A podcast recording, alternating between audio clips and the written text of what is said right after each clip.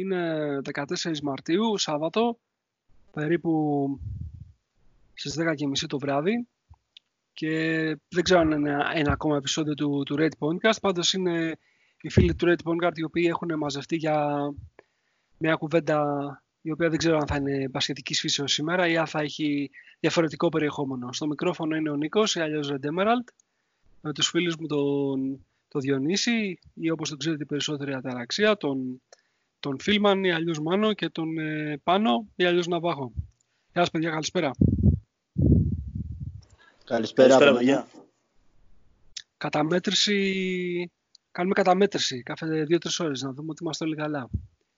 Λοιπόν, ε, η εισαγωγή δική μου είναι ότι εδώ και λίγες μέρες ε, από το ξέσπασμα του, του κορονοϊού, του COVID-19 όπως το, τον λένε, ε, σε ολόκληρη την Ευρώπη Έχουμε μια σειρά από ενέργειες από τις κυβερνήσεις των, των χωρών που οδηγούν σταδιακά σε καραντίνα μέρος του, του πληθυσμού ή ολόκληρων περιοχών. Ε, οι περισσότερες ε, δραστηριότητες αθλητικού τύπου και κατ' επέκταση και οι μπασκετικές έχουν μπει στο, στο περιθώριο, έχουν σταματήσει. Αν δεν κάνω λάθος, το μοναδικό πρωτάθλημα το οποίο συνεχίζεται και αυτό είναι απορίας άξιων γιατί γίνεται, είναι στην Τουρκία. Ε, σε όλα τα μήκη και τα πλάτη του, του πλανήτη έχουμε περιορισμό. Έχουμε οδηγίες στο, στον πληθυσμό να προσπαθήσει να αποφύγει τις ε, συναθρήσεις, τις επαφές, ε, τις πολύ κοντινές, για να υπάρξει κάποιο είδους ε, περιορισμό ε, της ε, επέκτασης του, του ιού. Γιατί υπάρχουν πολλά θέματα τα οποία είναι περισσότερο ιατρικής φύσεως και ε, από ανθρώπους οι οποίοι είναι μέσα στο χώρο και γνωρίζουν καλύτερα από εμάς τα επιδημιολογικά μοντέλα και μπορούν να εξηγήσουν με ποιο τρόπο αυτό μπορεί να, ε, να περιοριστεί ή να μην περιοριστεί. Τέλος πάντων, οι κυβερνήσεις παίρνουν αυτά τα μέτρα και έχουμε μια σειρά από αντιδράσεις είτε από ανθρώπους που καταλαβαίνουν ε, ότι αυτό είναι κάτι πολύ σημαντικό και πρέπει να αντιδράσουν και πρέπει να αυτοπεριοριστούν είτε έχουμε αντιδράσεις από ανθρώπους που απλά διαφορούν ή δεν καταλαβαίνουν ή συμπεριφέρονται όπως ε, ο παρορμητισμός τους ορίζει. Λοιπόν, ε, μέσα σε αυτό το, το πλαίσιο της κουβέντας δεν μπορεί να, δεν μπορούμε να συζητήσουμε για μπάσκετ, αν και σίγουρα υπάρχει, υπάρχουν θέματα να τα αναφέρουμε, αλλά πιο πολύ θέλουμε έτσι να, να τα πούμε μετα, μεταξύ μας, να βγάλουμε λίγο από μέσα μας για όλη αυτή την κατάσταση και ελπίζουμε αυτή η κουβέντα να σας κρατήσει λίγο συντροφιά και ίσως και να βοηθήσει στο να σκεφτείτε και εσείς κάποια πράγματα με το δικό σας τον τρόπο. Λοιπόν, πριν ξεκινήσουμε λοιπόν να τα βάζουμε στη σειρά, θα ξεκινήσω από τον Πάνο, ο οποίος είναι και επαγγελματίας του, του χώρου της υγείας και είναι λίγο πολύ στην πρώτη γραμμή. Ο κόσμος πιστεύει ότι είσαι προπονητής του, του Ολυμπιακού ή προπονητής ή γενικότερα, δεν ξέρω εγώ τι. Αλλά στην πραγματικότητα αλλιώς το βγάζεις το ποδεσπάνι σου ή το ψωμάκι σου. Έτσι δεν είναι; Ναι, τελείως διαφορετικά. Τα έφερε η μοίρα και τώρα είμαι. Καλά, πρώτη γραμμή δεν είμαι. Δεν είμαι με τα παιδιά, τους ανθρώπους που δίνουν τη μάχη στο, στα νοσοκομεία. Αλλά είμαι πολύ κοντά. Είμαι η εφεδρεία.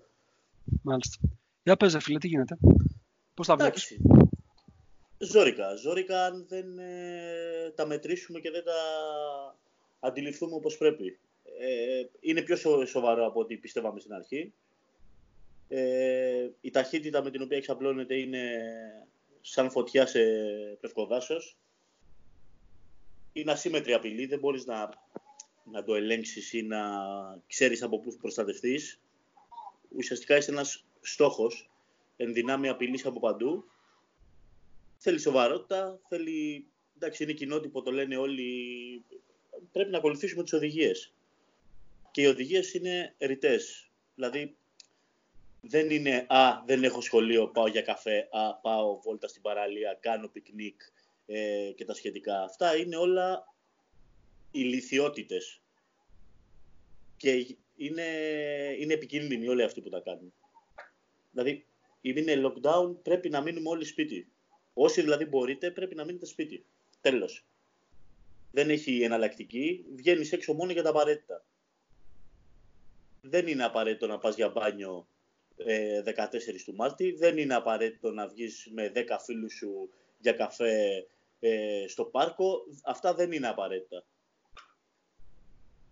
Στόχος είναι για να, το, για να το κατανοήσουμε ότι δεν πρέπει να νοσήσουμε όλοι μαζί. Ότι θα νοσήσουμε έμεσα ή άμεσα όλοι είναι ένα τεράστιο ποσοστό του πληθυσμού είναι δεδομένο. Τα επιδημιολογικά μοντέλα που έχουν τρέξει άνθρωποι που, που είναι αυτή η δουλειά τους το αποδεικνύουν σαφώς από την πρώτη στιγμή. Δεν πρέπει να αρρωστήσουμε όλοι μαζί. Δεν πρέπει να. Και όλη αυτή η άνεση ότι α, εγώ είμαι νέος, θα το περάσω στο πόδι, δεν είναι απόλυτο. Παιδιά, δεν υπάρχουν απόλυτα πράγματα ε, στην υγεία και στην ιατρική. Ναι, OK, okay, οι, οι μεγάλοι άνθρωποι, οι ευπαθείς ομάδες κινδυνεύουν. Το ζήτημα όμως είναι ότι όλοι όσοι είμαστε εμφανώς υγιείς, έτσι, ότι δεν σημαίνει ότι α, εντάξει μωρέ, δεν είναι τίποτα, θα περάσουμε λίγο πιο βαριά μια γρίπη. Δεν πάει έτσι, γιατί αυτό μετά μπορούμε να το μεταδώσουμε σε τουλάχιστον 8 ανθρώπους, όπως λένε οι μελέτες. Είναι συγκλονιστικό αν το σκεφτείς ότι θα είσαι υπεύθυνος για την οσηρότητα 8 ανθρώπων. Οπότε ο καθένας ας αναλάβει την ευθύνη που του αναλογεί, επιτέλους, για να το περιορίσουμε και για να κερδίσουμε ουσιαστικά χρόνο να το αντιμετωπίσουμε καλύτερα οργανωμένοι όταν θα ξανάρθει. Η λογική λέει ότι αυτό θα, θα κρατήσει κάποιους μήνες μέχρι να υπάρχει ένα καλύτερο συμπέρασμα για το πού θα πάει, όχι να το θέσουμε υπό έλεγχο. Κανείς δεν ξέρει αν θα τεθεί υπό έλεγχο. Αλλά ακόμα και να τεθεί υπό έλεγχο, από αυτά που δια, τα λίγα που μπόρεσα να διαβάσω, ε, εκτιμάται ότι είναι πάρα πολύ πιθανό ότι το εμβόλιο θα καθυστερήσει, ξέρω εγώ, τουλάχιστον ένα χρόνο. Άρα λοιπόν πάμε και για άλλο ένα χειμώνα που θα είναι ο δεύτερος γύρος. Και ίσως λοιπόν, να είναι και κάτι διαφορετικό από αυτό το οποίο περνάμε τώρα, δηλαδή να είναι μια μετάλλαξη του ιού. Για να αναλάβει μια εταιρεία να περάσει σε φάση 3 μελέτης ε, ε, εμβολίου, δηλαδή να, το, να αρχίσεις να το τεστάρεις σε, σε επιλαχόντες, σε ανθρώπους, είναι κάτι το οποίο πρέπει να περάσει σε πάρα πολλά στάδια και πάρα πολλούς ελέγχους. Γιατί μπορεί να ξεκινήσεις να κάνεις κάτι καλό και τελικά να σου βγει κάτι πάρα πολύ κακό μέσα από αυτή τη διαδικασία. Δεν πρόκειται να ρισκάρει κάποιος να δώσει εμβόλιο το οποίο δεν θα είναι στανταρισμένο από παντού ότι τουλάχιστον περιορίζει τα συμπτώματα. Θέλει δοκιμές, θέλει δοκιμές πολλές και δεν πρέπει να το περιμένουμε άμεσα. Δηλαδή, δεν... χτες, χτες ανα... μια Αμερικάνικη εταιρεία ανακοίνωσε χθες ότι θα, κάνει δοκι... θα ξεκινήσει δοκιμές στο καλό σενάριο τον Αύγουστο. Θα ξεκινήσει ναι. δοκιμέ. Όχι ότι θα έχει εφαρμογή. Επίσης, μιλάμε για κάτι το οποίο είναι τελείως πρωτόγνωρο και δεν έχει στανταριστεί ούτε καν θεραπεία. Δεν υπάρχει κάποιο κοινό πρωτόκολλο αντιμετώπισης. Ναι, κοίταξε, είναι, είναι πολύ ιδιαίτερη φάση. Ε, νομίζω ότι σαν σύγχρονη γενιά έτσι, ανθρώπων, γιατί είμαστε όλοι νέοι άνθρωποι, δεν είμαστε, εντάξει, εγώ είμαι μεγαλύτερος από εσάς, αλλά είμαστε όλοι νέοι άνθρωποι. Ε, όλοι έχουν έτσι λίγο πολύ την, ε, την πεποίθηση ότι έλα μωρέ, εντάξει, δηλαδή ζούμε σε μια εποχή που η τεχνολογία και η επιστήμη μπορεί να δώσει λύση στα πάντα. Ε, ναι, μπορεί, σε βάθος χρόνου. Αλλά μπορεί, ας πούμε, για έναν άμιση χρόνο να, να έχουμε να ζήσουμε δράματα. Δηλαδή αυτό που γίνεται τώρα στην Ιταλία ε, θα, είναι, θα είναι case study στο, στο μέλλον. Ε, τι δεν πρέπει να κάνεις, εγώ, και που κάνανε, που κάνανε Ιταλία. Και το κυριότερο πράγμα που κάνανε από αυτά που, που λένε οι ειδικοί τέλος πάντων είναι ότι αργήσανε. Ε, αργήσανε να, να αντιδράσουν σε οτιδήποτε. Το περάσανε στο, στο ντούκου. Δηλαδή ότι εντάξει, okay, δεν είναι τίποτα. Ας πούμε, θα είναι μια ίωση, θα το περάσουμε στο, στο πόδι που λέει ο λόγος. Ε, δεν είναι έτσι όμως. Είναι φανερό πλέον. Νομίζω μέσα σε μία μέρα χθες ή σήμερα, δεν ξέρω, είχαν 250 νεκρούς. Ναι, σήμερα 250 νεκρούς. Ε, είναι τρομερό αυτό το πράγμα. Ναι, είναι απίστευτο για ένα οργανωμένο σύστημα υγείας, έτσι. Δεν μιλάμε για κάποια χώρα υπανάπτυκτη ή, ή ανεπτυσσόμενη η οποία δεν είχε τις απαραίτητες δομές. Εδώ μιλάμε για ένα οργανωμένο κράτος του ανεπτυγμένου κόσμου. Και έχουμε σταθεί στην Ιταλία γιατί εκεί έγινε το μεγαλύτερο spreading της, ε, του ιού. Και όλες οι υπόλοιπες αντιμετωπίζουν σοβαρά ζητήματα.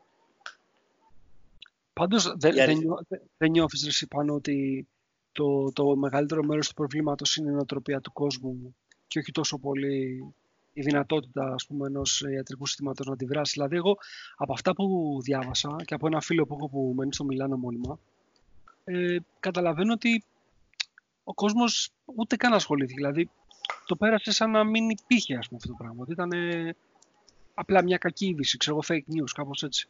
Δεν το πήρε κανείς στα σοβαρά.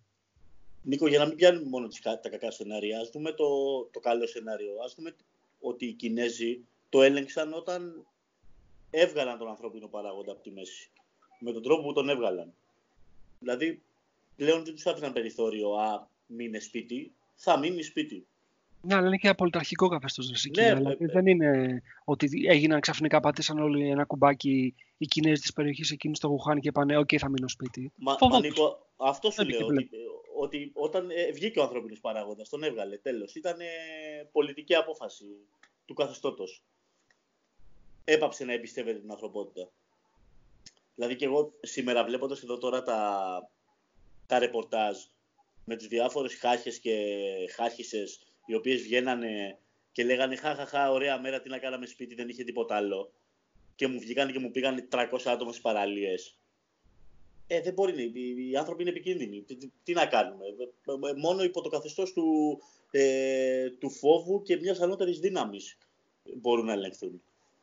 Ακούγεται χοντρό, χαίρομαι που το λέω, αλλά ε, έτσι είναι. Έτσι είναι. Δηλαδή, τα αυτονόητα προσπαθούμε τώρα εδώ και 10 μέρες στην Ελλάδα να, να, αποφα... να, να συμφωνήσουμε στα αυτονόητα. Κοίτα, από να το αν θα πρέπει να κλείσουμε εκκλησίες, από Καλά, το αν θα πρέπει να κλειστούμε στα σπίτια μας. Δηλαδή είναι, είναι απίστευτο. Είναι απίστευτο.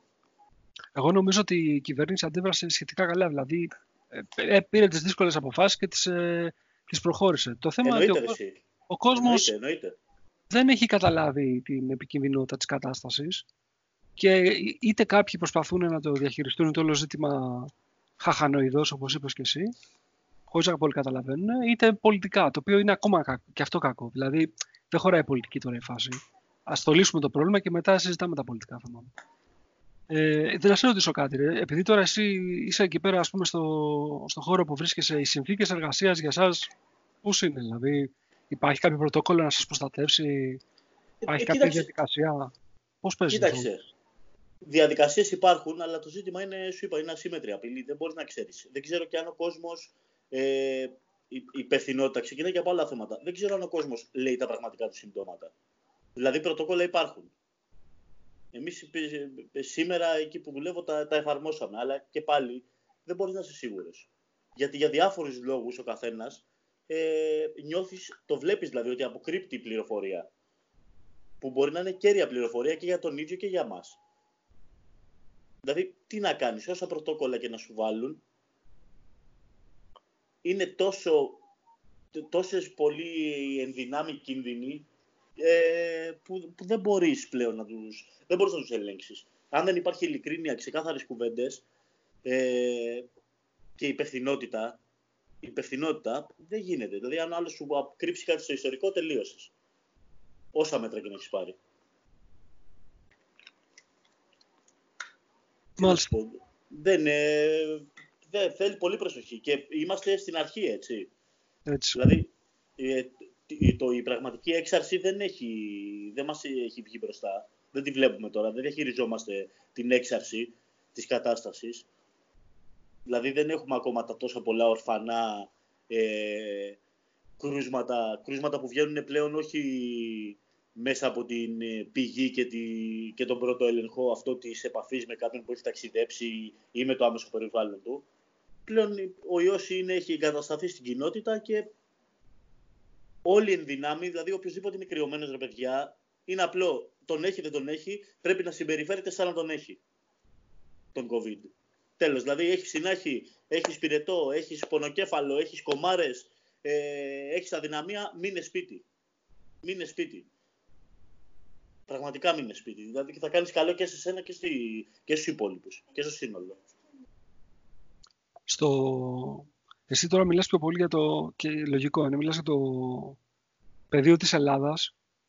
Ε, εγώ που είμαι στο, στο Μόναχο στη Γερμανία και ε, είχαμε ας πούμε στην εταιρεία που δουλεύω περιστατικό στον όροφό μου ε, την, ε, μέσα στην εβδομάδα ε, το οποίο λίγο πολύ ήταν corridor talking, δηλαδή το, το γνωρίζαμε ότι υπήρχε κάποιο περιστατικό, αλλά δεν είχε επιβεβαιωθεί. Mm. Ε, επιβεβαιώθηκε σε εμάς μετά από μία εβδομάδα, εγκληματικό. Αλλά τέλος πάντων, έτσι έγινε σε εμάς. Λοιπόν, για να μην τα πολυλογώ, το μεγαλύτερο πρόβλημα που είχαν να διαχειριστούν οργανισμό που εργάζομαι ήταν το ζήτημα των προσωπικών δεδομένων. Ότι έπρεπε με κάποιο τρόπο να ανακοινωθεί ότι υπάρχει περιστατικό, χωρίς να πούνε ποιος, τι κτλ. Αλλά αν δεν πούνε ποιος, δεν μπορούσε να μιλήσει ο καθένας για να διασταυρώσουν ποιος έχει κάνει meeting με αυτό το άτομο, αν έχουν βρεθεί στον ίδιο χώρο, πότε, πόση ώρα κτλ. Παρότι υπάρχει μια διαδικασία ας πούμε, για να μπορέσει να αναλυθεί αυτό. Χάσαμε μια εβδομάδα.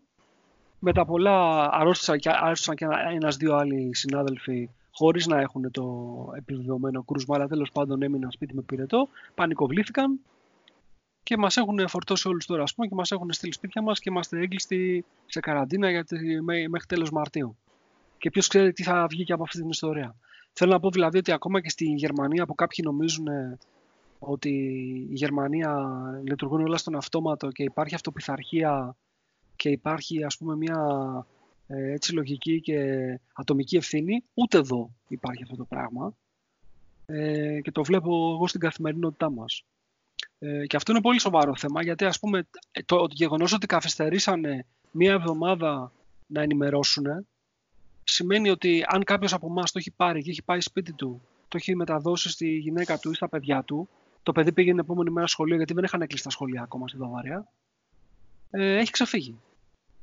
Λοιπόν, δηλαδή θέλω να πω, λέμε για τους, ε, για τους Έλληνες και ότι οι Νότιοι είμαστε, ξέρω εγώ, λίγο κάπως, έχουμε έτσι ένα ορισμό στο μυαλό μας, αλλά παιδιά δεν είναι, είναι λίγο, είναι λίγο παντού αυτό. Ο ανθρώπινος παράγοντας, δηλαδή, ε, ε, επικρατεί σε, και σε χώρες που δεν το περιμένεις. Αυτό έχω να, να πω από την πλευρά μου. Λοιπόν, για πάμε λίγο στα, και στους υπόλοιπους να τους βάλουμε στην κουβέντα. Μάνο, τι λέει φίλε, πώς θα ακούς τα περί κορονοϊού; Αρχικά να πω χρόνια πολλά για το Σπανούλαρο, πολύχρονος. Ναι, θα, θα, τα πούμε πιο μετά τα ευχάριστα αυτά. Ε, Εντάξει, εγώ το κομμάτι της υγείας δεν μπορώ να το αναλύσω επισταμένα, δεν ανήκω στο χώρο όπως ο Παναγιώτης και ενδεχομένως η γνώμη μου να έχει μικρότερη βαρύτητα. Εγώ θα θίξω το άλλο θέμα το οποίο προκύπτει δευτερευόντως φυσικά, γιατί το πρωτεύον είναι, είναι η υγεία.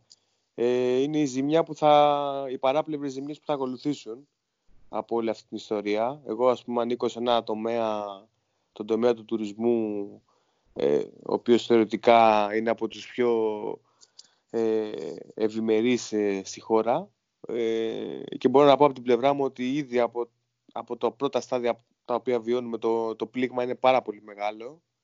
Ε, δηλαδή υπάρχει και κίνδυνος ε, να χαθεί οριστικά η φετινή σεζόν και μιλάμε για ένα τομέα που όπως ξέρουμε όλοι απασχολεί πάρα πολύ κόσμο. Ε, όλη αυτή, όλη, όλη αυτή, όλο αυτό το αποτέλεσμα το οποίο φέρνει όλο αυτό με την, στην αγορά ε, είναι κάτι το οποίο δεν μπορούμε να το προβλέψουμε πώς θα εξελιχθεί. Ε, το βλέπουμε, το βιώνουμε και καθημερινά ε, και σε άλλους τομείς. Ας πούμε, εγώ μιλώντας με τον πατέρα μου που είναι άμεσα στην αγορά βλέπω πόσο έχει επηρεαστεί η κίνηση, πόσο έχει επηρεαστεί ο τζίρος. Ε, όλα αυτά προκαλέσει μια ζημιά ε, του οποίου επίσης τις ε, συνέπειες δεν μπορούμε αυτή τη στιγμή να αξιολογήσουμε και δεν ξέρουμε τελικά που θα, που θα σταματήσουν. Ε, αν θα χαθούν θέσεις εργασίας, αν θα κλείσουν επιχειρήσεις.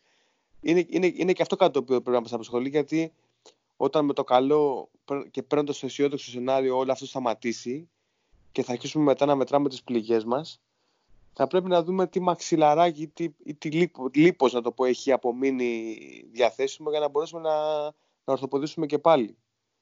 Σίγουρα επαναλαμβάνω για να μην ακουστώ ε, ρηχώς ότι δεν, δεν το βάζω ως, ε, ως πρωτεύον σχετικά με την υγεία αλλά είναι και αυτό κάτι που το οποίο το βιώνουμε καθημερινά δηλαδή βλέπεις άδειους δρόμους στο, στο, στο, όταν πας στη δουλειά σου βλέπεις ε, άδεια καταστήματα ε, γενικά υπάρχει μια ανησυχία ευρύτερη και όλο αυτό θα αφήσει πολλές πληγές στο τέλος και δεν ξέρω μετά τι θα προλάβουμε να, ε, να διορθώσουμε. Και δεν ξέρω και σαν έθνος, ε, χωρίς να θέλω να το πω πολιτικά, ε, τι αντανακλαστικά θα μπορούσαμε να επιδείξουμε μετά ή τι, ή τι, δυναμι, τι δυναμική έχουμε για να, για να αντέξουμε σε αυτήν την κατάσταση. Έτσι δεν είμαστε για καμιά υπερδύναμη. Ε, είμαστε ήδη σε ευάλωτη κατάσταση και όλο αυτό το, το επιδεινώνει περισσότερο. Οπότε σαν, σαν, πρώτη, σαν πρώτο σχόλιο, σαν πρώτη ανησυχία έχω και αυτό να επισημάνω παράλληλα με το, με το ιατρικό. Απλά εσύ ξέρεις το, το οικονομικό μέρος ας πούμε της ιστορίας με κάποιο τρόπο μπορείς να διαχειριστείς. Αλλά την, ε, την απώλεια ανθρώπινης ζωής και το γεγονός ότι βρίσκεσαι ας πούμε ε, ως, ε, ως κοινωνία και ως, ε, ως κράτη, γιατί δεν είναι να πεις ότι είναι ένα κράτος το οποίο να προετοιμαστώ, όλα τα κράτη έχουν βρεθεί στην ίδια κατάσταση. Ε, να νιώθεις δηλαδή αυτή την, την αβεβαιότητα, αυτό το αόρατο ας πούμε κινδύνου, ε, νομίζω ότι πρέπει να ενεργοποιήσει λίγο πολύ τα αντανακλαστικά των, των ανθρώπων ε, και απαιτεί λίγο πολύ σύνεση.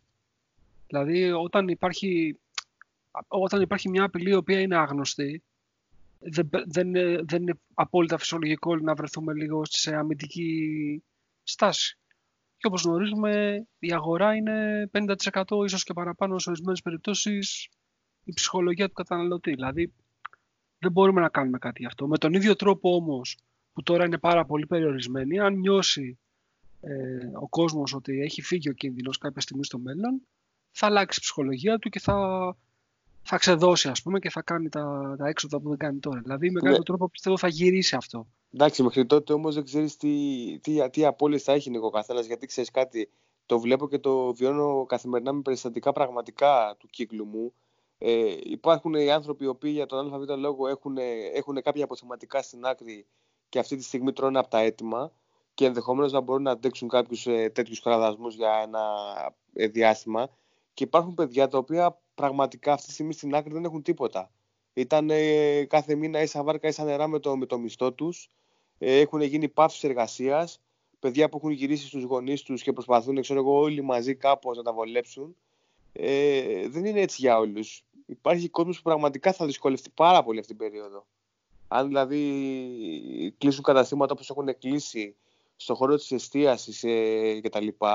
Υπάρχει κόσμος ο οποίος ε, πραγματικά θα περάσει πάρα πολύ δύσκολα και αυτό ε, δεν θα φάνει αυτή τη στιγμή γιατί δεν προβάλλεται τόσο πολύ ως, ως ε, πρώτης γραμμής ε, σημασία αλλά υπάρχουν, είναι και αυτά έτσι, είναι, είναι πολύ σημαντικό αυτό το πώς κάποιοι θα την περάσουν. Δεν ξέρω ε, αν εμείς, ε, εγώ ας πούμε ή εσύ ή κάποιοι από εμάς είμαστε παραδείγματα και μιλάμε εκ του ασφαλούς αλλά υπάρχει κόσμος έξω από εκεί θα την περάσει πάρα πολύ δύσκολα. Ρίστε, δεν διαφωνώ σε αυτό. Απλά λέω ότι αν πρέπει να δώσεις μια προτεραιότητα τώρα, πρώτα πρέπει να λύσεις το πρόβλημα αυτό της υγείας. Δηλαδή, όπως και να έχει, δεν μπορεί δεν μπορείς να τα δουλέψεις παράλληλα. Δεν μπορείς να κάνεις κάτι. Δηλαδή, δεν μπορείς να πατήσεις ένα κουμπί και να πεις Αλλάζω την ψυχολογία της αγοράς ή του καταναλωτή, των επιχειρήσεων ή των τραπεζών ή το οποιοδήποτε όταν πεθαίνουν άνθρωποι κάθε μέρα και δεν ξέρουμε με ποιο ρυθμό θα συνεχιστεί αυτό. Δηλαδή, έχεις δίκιο, αλλά από την άλλη θα πρέπει να βάλεις μια προτεραιότητα. Και η προτεραιότητα αυτή τη στιγμή είναι να σταματήσεις την αιμορραγία, δηλαδή και να χάνουμε ανθρώπινες ζωές. Αυτό είναι το, το βασικό. Γιατί δεν είμαστε μόνο εμείς, παιδιά. Δηλαδή, υπάρχει, είναι και ο υπόλοιπος κόσμος. Δηλαδή, πες ότι το θέτησες με κάποιο τρόπο υπό έλεγχο στην Ελλάδα ε, και συνεχίζονται σε άλλες χώρες να, να, να, να, να, αυξάνονται τα, τα κρούσματα και, και οι νεκροί. Πάλι το ίδιο πράγμα. Αν είμαστε μια παγκόσμια αγορά.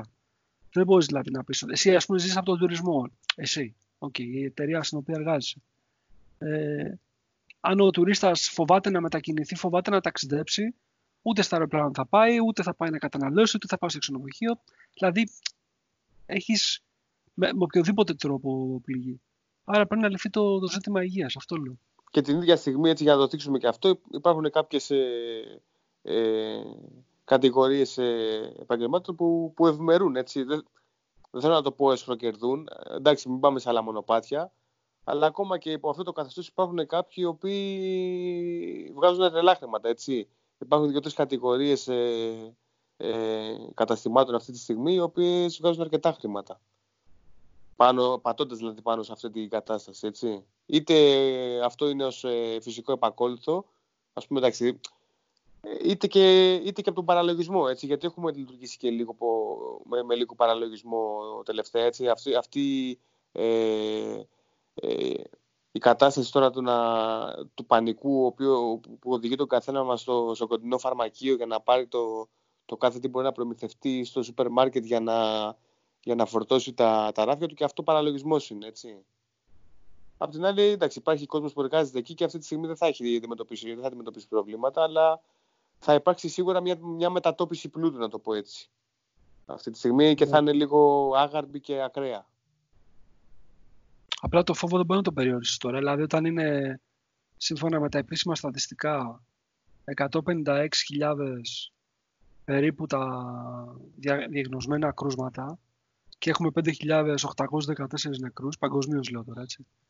Είναι 3,7%. Δηλαδή, είναι μεγάλο νούμερο, έτσι. Δηλαδή, των ανθρώπων που έχουν πεθάνει στα αναγνωρισμένα κρούσματα, γιατί είμαι βέβαιος ότι υπάρχουν, μπορεί και τετραπλάσια, πενταπλάσια, ας πούμε, τα οποία δεν έχουν αναγνωριστεί. Άρα το ποσοστό θνησιμότητα θα είναι μικρότερο. Αλλά το φόβο δεν μπορεί να τον περιορίσεις. Όταν ο άλλος ανοίγει το, την τηλεόραση ή ξέρω εγώ το ίντερνετ ή οπουδήποτε επιλέγει ο ίδιος για να ενημερώνεται και πέφτουν αυτές οι ειδήσεις η μία πίσω από την άλλη, θα φοβηθεί. Λογικό δεν είναι. Τι θα κάνει. Λογικό είναι, ναι. Και ο φόβος οδηγεί σε συμπεριφορές για αυτές που περιέγραψες. Και προφανώς υπάρχουν και επιτίδοι που θα το εκμεταλλευτούν όπως γίνεται πάντοτε. Μάλιστα. Λοιπόν, για να ακούσουμε το Διονύση. Διονύση, τι λες για όλα αυτά, φίλε; Τι να πω, ε, μια χαρά τα λέτε κι εσείς.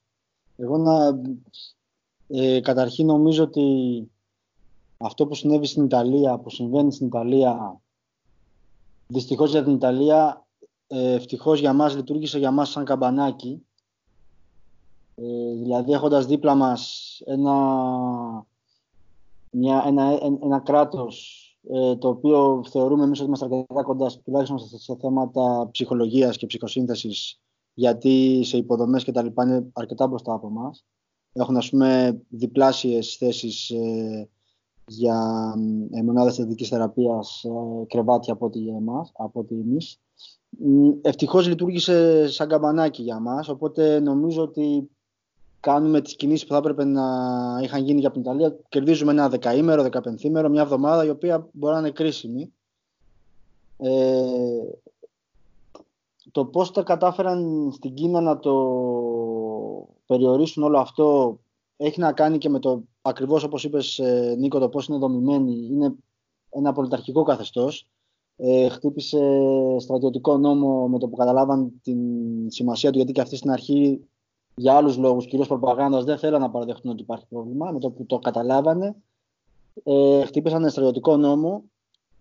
Στην επαρχία ε, Γουχάν, που ήταν το πρόβλημα, που είναι περίπου 60 εκατομμύρια, και είχαμε το 95% των θανάτων, είχαν μια θυστινότητα κοντά στο 5%.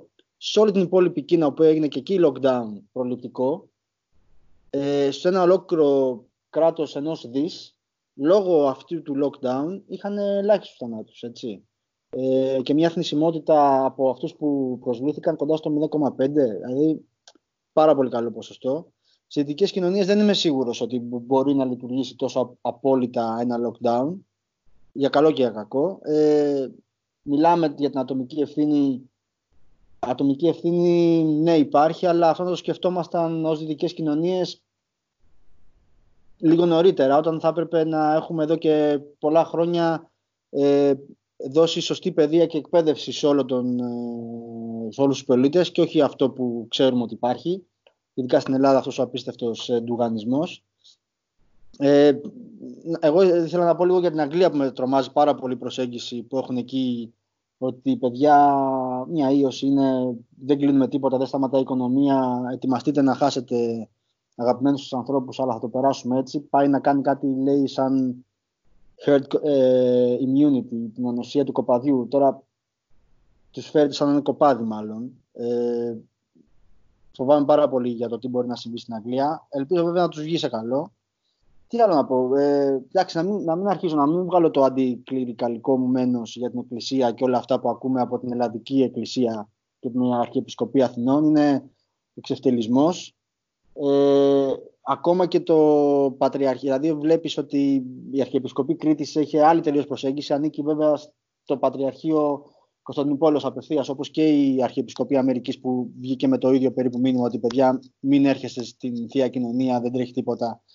Προσευχηθείτε από το σπίτι σας. Εδώ στην Ελλάδα φαίνεται είμαστε πολύ πιο μπροστά. Ε, πραγματικά είναι τεράστια απογοήτευση και ε, με την ευκαιρία πρέπει να μπουν αυτά τα θέματα όταν το καλό ξεμπερδέψουμε για το διαχωρισμό εκκλησίας κράτους, για το ε, τι θέλουμε ε, να είναι δημόσιο αγαθό και τι δεν όχι, αν θα πρέπει να υπάρχει και σε ποιο επίπεδο ε, δημόσια υγεία ή ιδιωτική. Ε, τώρα από εκεί μετά, για να επιστρέψω λίγο στην ατομική ευθύνη, εντάξει, δεν πέφτω από τα σύννεφα με τις αντιδράσεις του Νεοέλληνα. Είμαστε ένας ε, βαθιά κομπλεξικός λαός. Ε, μια αντίσταση του κόλου 10 χρόνια μας έχουν πάει κολοφεράτζα με όλα αυτά που συμβαίνουν και τώρα θυμηθήκαμε να, να πούμε ότι εμείς αντιστεκόμαστε σε αυτά που λέει η κυβέρνηση. Μια φορά μια κυβέρνηση πήρε κάποιες σωστές αποφάσεις. Άλλοι λένε ναι, αλλά η γρήπη σκοτώνει περισσότερους. Παιδιά, η γρήπη είναι κάτι το οποίο το παλεύουμε 150 χρόνια και το έχουμε φέρει με όλες τις προσπάθειες σαν, σαν παγκόσμια κοινότητα να σκοτώνει αυτές τις 40, 60, 100 όταν έχει 6.000 το χρόνο και προσπαθούμε να το διατηρήσουμε σε ένα επίπεδο. Αυτό δεν το ξέρουμε. Αυτό μπορεί να φάει το 5%, το 10%, το 20% του ανθρώπινου πληθυσμού αν το αφήσουμε έτσι. Δεν είναι μαγιά αυτό. Ε, τι να πω. Επίσης αυτό που είπε και ο, ο Πάνος ο Νάβα ότι ουσιαστικά ή και εσύ νομίζω Νίκο ότι όλοι μάλλον θα, θα το αρρωστήσουμε, θα αρρωστήσουμε. Το θέμα είναι να το πάμε όσο πιο ομαλά γίνεται για να μην σκάσουν ε, οι δομές μας, να μην ε, καταρρεύσουν οι δομές μας. Γιατί, παιδιά, δεν είναι μόνο οι απώλειες του κορονοϊού. Σκεφτείτε ότι θα συνεχίσουν να υπάρχουν ε, δυστυχώς καρδιακά επεισόδια, εγκεφαλικά, όλα αυτά που συμβαίνουν ούτως ή άλλως. Αν έχουν πήξει στα νοσοκομεία μας, αυτές θα είναι κάποιες απώλειες, θα πεθάνουν άνθρωποι στο δρόμο από καρδιακό επεισόδιο που κανονικά θα μπορούσαν να σωθούν επειδή θα έχουμε πήξει από τον κορονοϊό. Δηλαδή και αυτά θύματα του κορονοϊού θα είναι, άσχετα που δεν θα καταγράφονται άμεσα ε, σε αυτό. Ε, τι να πω, σύμφωνα με αυτά που, που έχω διαβάσει αυτή τη στιγμή, όντως περιμένουμε σε επόμενες 20 μέρες να φανεί το, μεγάλο, το, το, που έχει φτάσει στην Ελλάδα. Κάποια στιγμή στην ε, Κίνα που υπάρχουν τα, τα στοιχεία είχαν, ε, καταλάβανε εκ των υστέρων ότι ε, έως και 20 φορές παραπάνω ήταν τα πραγματικά περιστατικά από ότι τα, τα διαγνωσμένα, τα εξακριβωμένα. Ε, από εκεί και μετά, για το οικονομικό που έλεγε ο Μάνος, υπάρχει και, υπάρχουν και μοντέλα οικονομικά, υπάρχουν και παραδείγματα ιστορικά. Το οικονομικό κόστος μιας αληθινής πανδημίας, δηλαδή άμα συνέβαινε πραγματικά πανδημία, γιατί αυτή τη στιγμή προσπαθούμε να το ελέγξουμε πριν γίνει πανδημία και ο καλύτερος τρόπος να ελέγξεις κάτι για να μην γίνει πανδημία είναι να, του, να αφαιρθείς σαν να ήταν πανδημία πριν ακόμα γίνει πανδημία.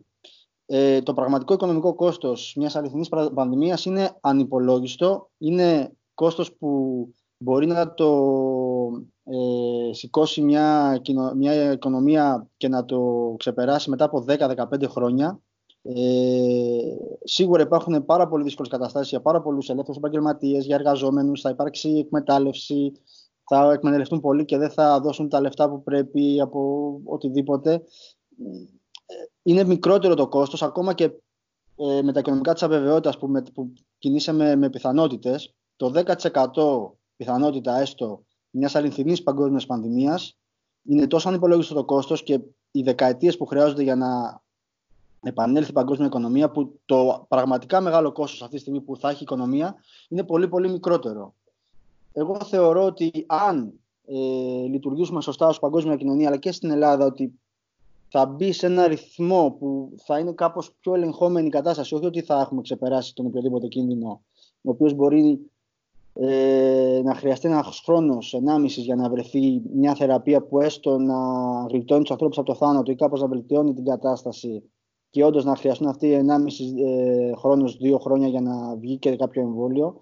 Εγώ θεωρώ ότι αν, αν είμαστε σοβαροί, που δεν είμαστε, αρκε... μάλλον δεν είμαστε τελείως σοβαροί, αλλά είμαστε αρκετά σοβαροί ευτυχώς, κάτω τον Ιούνιο θα έχει λίγο ηρεμήσει η κατάσταση. Οπότε ακόμα και η, και η σεζόν η τουριστική μπορεί να μην χαθεί. Αν όντως είμαστε σοβαροί και συνεχίσουμε σοβαρά. Τώρα για την εσχροκέρδεια και τα λοιπά, εντάξει, υπάρχει και εσχροκέρδεια, υπάρχει και το άρο το χέρι της αγοράς που αυτή τη στιγμή κάποιες δείχνει και το, και το δάχτυλο σε πολλούς, ε, τρεις και τέσσερις και δέκα φορές επάνω κάποια υλικά. Ε, είμαστε σε, αυτό, σε αυτή την κατάσταση να κάνουμε. Ε, το βασικό είναι να ενημερωνόμαστε, να μην υπάρχει πανικός. Δηλαδή, πραγματικά όποιος, όποιος χρειάζεται 100 κολόχαρτα για 15 μέρες, θα έπρεπε ήδη να έχει επισκεφθεί άλλους γιατρούς και όχι να περιμένει τον κορονοϊό. Ε, είναι, απαρα... είναι απίστευτα αυτά που συμβαίνουν. Ε, στο σούπερ μάρκετ, δηλαδή, 3,5 και 4 καρότσια βλέπω ο καθένας να παίρνει. Εγώ ευτυχώς είμαι με το καλαθάκι μέχρι 10 τεμάχια και ξεμπερδεύω και γρήγορα. Ε, τι να πω, ενημερωθείτε παιδιά όχι από τα κανάλια και τα, και τα σκατο site ε, που σπέρνουν πανικό fake news και ό,τι μυριστούν, ενημερωθείτε από τον Παγκόσμιο Οργανισμό Υγείας, από καταξιωμένους δημοξιολόγους, από σοβαρές ε, πηγές. Γιατί η ενημέρωση είναι δύναμη. Να ξέρουμε τι περιμένουμε για να μην πανικοβαλόμαστε. Εγώ αυτά είχα, είχα να πω σχετικά με όλα αυτά που, που σχολιάσατε και τα επιπλέον. Ε, θα το περάσουμε, μένουμε σπίτι, βλέπουμε ταινίες, ε, διαβάζουμε βιβλία, κάνουμε πλάκα, κάνουμε έρωτα με τους αγαπημένους μας. Ε, Αυτά. Ε, θα το περάσουμε, γιατί δεν είναι τίποτα. Λίγο σε σπίτι να μείνουμε. Φανταστείτε τι ώρα θα είναι τον Ιούνιο να, να ξαμολυθούμε όλοι και να έχουμε καταφέρει συλλογικά να έχουμε μειώσει τα θύματα. Ε, θα είμαστε όλοι περήφανοι για αυτό που κάναμε. Α μείνουμε δύο εβδομάδες στο σπίτι, δεν ένα μήνα. Δεν τρέχει τίποτα. Επίσης, μπορεί έτσι όπως το, το έθεσες, να δούμε και μια κατακόρυφη αύξηση των γεννήσεων του το Δεκέμβριο του, του, το, του 20. Ναι, ή, ή και ή τα και νωρίτερα. Ή και νωρίτερα. Ή και τα διαζύγια. Ή και νωρίτερα, ναι. για περιπτώσεις. Γιατί ε... μπορεί κάποιες, ε, κάποιες οικογένειες να μετατραπούν σε, σε σπιρτόκουτο στην ταινία. Τώρα που θα αναγκαστούν να περάσουν πολλές ώρες μαζί. Δεν ξέρεις ποτέ. Λες. Ε. λοιπόν, ε, που έλεγες πριν για, τη, για την Κίνα, όπως ξέρεις και τα ξέρετε και τα υπόλοιπα παιδιά, λόγω δουλειάς χρειάζεται να ταξιδεύω εκεί πέρα κάποιες φορές το χρόνο. Ε, εγώ πηγαίνω μέσω Σαγκάη στο Γούσι. Και το Γούσι από τη Γουχάν είναι γύρω στα 700-800 χιλιόμετρα. Ε, μία συνάδελφος με την οποία συνεργάζομαι, ε, περίπου ένα μήνα ή και 20 μέρες ε, πριν ανακοινωθεί η, η έξαρση του, της επιδημίας, πανδημίας, πώς μπορούμε να, πρέπει να την αποκαλέσουμε, στην, ε, στην περιοχή της Βουχάν, ήταν άρρωστη με γρήπη. Και την έψαχνα, δεν την έβρισκα, μου έστελνε ένα mail και μου λέει, συγγνώμη μου λέει, δεν θα μπορέσω ξέρω εγώ αυτήν την εβδομάδα, μου έχουν επιβάλει να μείνω στο σπίτι. Λέω, τι σου συνέβη, ε, μου λέει τίποτα, μια γρήπη ξέρω εγώ έχω. Ε, μετά από αυτό το μιλήσαμε μετά από καιρό, που ήθελα να βεβαιωθώ ότι είναι καλά η γυναίκα, μου επιβεβαίωσε ότι δεν έχει αυτή τη γρήπη, ότι είχε μια τυπική γρήπη, αλλά υπήρχε γενικότερα εντολή ε, στους ε, γιατρούς, ας πούμε, στις ε, διάφορες πόλεις, ήδη περίπου ένα μήνα πριν, να κρατήσουν τον κόσμο στο σπίτι. Δηλαδή θέλω να πω ότι λίγο πολύ γνωρίζαν τι γινόταν. Δεν, δεν, δεν μπορεί ξαφνικά να είπανε κράτησε τις όλους στο σπίτι, ας πούμε. Γνωρίζαν τι γινόταν. Όταν ξέφυγε πραγματικά ε, μπήκαν τα ακραία μέτρα ε, της καραντίνας. Το γνωρίζανε δηλαδή ότι υπήρχε πρόβλημα. Τώρα, για ποιο λόγο και πώς έγινε και αν είναι ένας ιός ο οποίος δημιουργήθηκε ως ε, μια φυσιολογική μετάλλαξη ή είναι κατασκευασμένο σε κάποιο εργαστήριο ή δεν ξέρω και εγώ τι, αυτό είναι θέμα των ειδικών να το βρουν. Εγώ αυτό που θέλω να πω ε, και αυτό που θα πρέπει να μας κάνει να παραδειγματιστούμε όλοι μας ε, από αυτά τα γεγονότα, ε, ότι οι προηγούμενες γενιές είχαν να αντιμετωπίσουν άλλου είδους απειλές, ε, παγκόσμιους πολέμους, οικονομικές κρίσεις, ε, αυτά τα πράγματα πηγαίνουν και έρχονται ε, και οι ασθένειες πηγαίνουν και έρχονται και οι πανδημίες πηγαίνουν και έρχονται. Αλλά εμείς για κάποιο λόγο, ε, εμείς, ένα πολύ μεγάλο μέρος της ε, παγκόσμιας κοινωνίας, ε, ζει με μια αίσθηση ότι δεν θα συμβεί σε μένα και ότι εντάξει, ξέρω εγώ, όλα τα έχουμε υπό έλεγχο, αλλά τελικά δεν είναι έτσι. Και θα πρέπει όλοι να παραδειγματιστούμε από αυτήν την ε, παγκόσμια κατάσταση και να αρχίσουμε να, δούμε, να βλέπουμε λίγο διαφορετικά και με διαφορετικό μάτι το ζήτημα ζωή. Εγώ νομίζω ότι μετά από αυτή την ιστορία ε, αρκετοί άνθρωποι θα έχουν αλλάξει. Ε, και εννοώ θα έχει αλλάξει ο τρόπος της σκέψης τους. Τώρα θα έχει αλλάξει βία γιατί θα έχει συμβεί κάτι πολύ άσχημο σε αυτούς, στις οικογένειές τους ή σε κάποιον που αγαπούν, δεν το ξέρω. Ελπίζω να μην γίνει με αυτόν τον τρόπο. Αλλά κατά βάθος πιστεύω ότι όλοι έχουν ε, κάποια ψήγματα ε, συνείδησης και ανθρωπιάς και κανείς δεν μπορεί να μείνει ε, αδιάφορος και αμέτωχος σε μια παγκόσμια τραγωδία την οποία ζούμε τώρα. Γιατί αυτό θα συνεχιστεί, παιδιά, και θα συνεχιστεί για πολύ καιρό. Και πολύ φοβάμαι ότι όταν τελειώσει αυτή η ιστορία, ίσως να είναι για από τις χειρότερες που έχουμε βιώσει ως ανθρωπότητα. Αλλά τέλος πάντων. Λοιπόν, ε, okay, μιλάμε τώρα 40 λεπτά για τα του κορονοϊού, το οποίο είναι και το κύριο θέμα. Όλα τα υπόλοιπα είναι να είχαμε να λέγαμε. Αλλά για να ξεφύγουμε λίγο από την ε, μαυρίλα, λέω προτείνω έτσι να, να αλλάξουμε λίγο το, το θέμα της κουβέντας και να πάμε στο, στον εορτάζοντα, το, το Σπανούλαρο, ο οποίος έχει γενέθλια σήμερα, να το ευχηθούμε όλοι να είναι καλά, να είναι γερός, ε, να είναι ευτυχισμένος, να του πάνε όλα καλά όπως τα θέλει.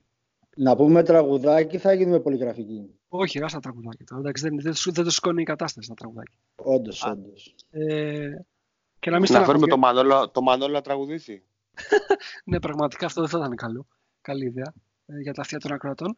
Ε, όμως το, το σίγουρο είναι ότι στεναχωριέται τώρα που δεν μπορεί να παίξει γιατί σταματήσανε όλες οι αθλητικές δραστηριότητες και αυτός είναι και παίχτης, δεν είναι τώρα σαν και εμάς, του καναπέ. Οπότε θα του, του έχει φανεί πιο δύσκολο, αλλά εντάξει, θα το ξεπεράσει, είμαι βέβαιος. Λοιπόν, να είναι καλά και του χρόνου πρώτα Θεός πάλι πίσω στα γήπεδα, ας πούμε, αν έχουμε τελειώσει μια και καλή με αυτή την ιστορία. Και λέω για το του χρόνου, γιατί εγώ δεν πιστεύω, παιδιά, ότι θα έχουμε αθλητικές δραστηριότητες φέτος ε, ήδη έχει αρχίσει και ψηλοψηφερίζεται το ενδεχόμενο αναβολή των Ολυμπιακών Αγώνων της Ιαπωνίας το οποίο είναι ως γνωστό και το μεγαλύτερο αθλητικό γεγονός μαζί με το παγκοσμίο κύπελο στο ποδόσφαιρο παγκοσμίως. Ε, το Euro του 20 νομίζω πήγε το 21 ήδη, έτσι δεν είναι; Δεν το ξέρω αυτό. Δεν το ξέρω αυτό. Δεν το ξέρω αυτό. Δεν, δεν το έχω παρακολουθήσει. Ε, αλλά δεν νομίζω ότι θα τελειώσουν. Δηλαδή δεν, θα, δεν ξέρω, ακόμα και το NBA το οποίο έχει, ε, έχει πει ότι θα σταματήσει για τέσσερις εβδομάδες τις δραστηριότητες του, δεν νομίζω ότι στο τέλος θα μπορέσουν να, το, να συνεχίσουν τη σεζόν.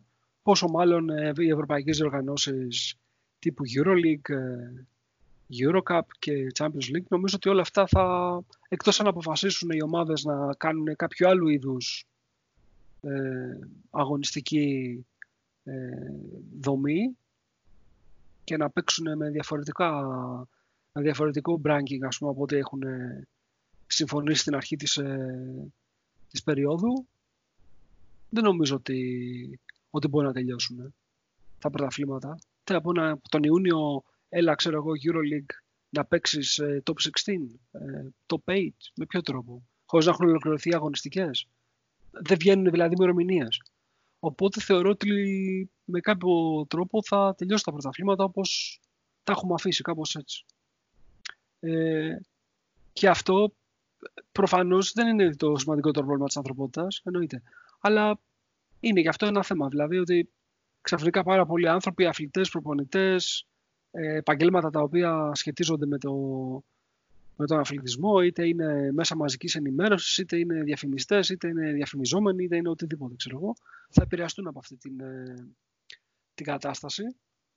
Και το ερώτημα είναι πώς συνεχίζει από εδώ και έπειτα η κάθε ομάδα να προσπαθεί να, να βάλει σε ένα προγραμματισμό την κατάσταση αυτή.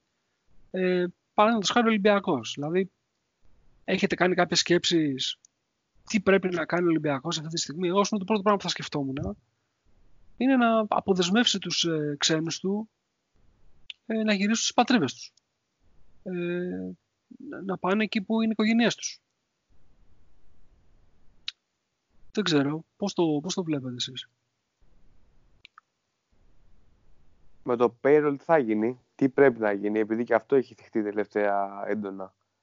OK, okay, φεύγουν όλοι, παύεις να τους πληρώνεις; Ή μέχρι 30/6 που υποτίθεται λήγουν τα συμβόλαια ε, τηρείς ε, κανονικά τις, ε, ό,τι έχεις υπογράψει; Γιατί αυτή τη στιγμή είναι μια πρωτόγνωρη κατάσταση ακόμα και για τα αθλητικά δεδομένα.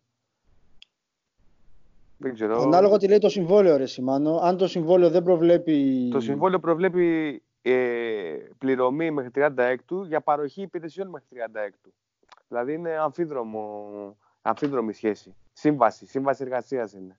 Αν πάβει να υπάρχει να υφίσταται παροχή υπηρεσίας μέχρι 36 θα υπάρχει και πληρωμή;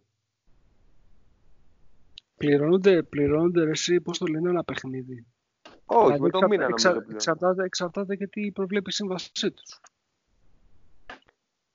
Ε, το δηλαδή, φαντάζομαι, μπορεί να είναι διαθεσιμότητα για, για παιχνίδια και προπονήσεις. Αν σου λέω εγώ κύριε είμαι διαθέσιμος. Τώρα, αν δεν γίνονται παιχνίδια, δεν φταίω εγώ. Και θα έχει δίκιο και ο παίχτη, έτσι.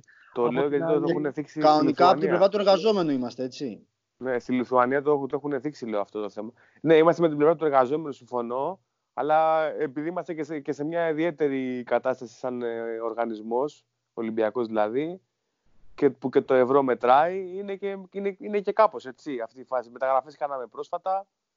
Ναι ρε Σιμάνο, το αλλά δεν έχει, δεν έχει. Είμαστε με τον εργαζόμενο. Αν είναι πάνω το λεφτά πρέπει να πάνε το λεφτά τους. Δεν έχει σημασία. Ε, είναι, είναι μέσα στους κινδύνους που αναλαμβάνεις όταν έχεις μια εμπορική, μια επιχειρηματική δραστηριότητα. Πρέπει να κυριο... Το κυριότερο είναι ότι ελοχεύει και ο κίνδυνος να διαταραχθεί η ισορροπία σχέσεων μεταξύ παικτών που έχεις ε, σκοπό να τους έχεις και του χρόνου και, και διοίκησης, έτσι.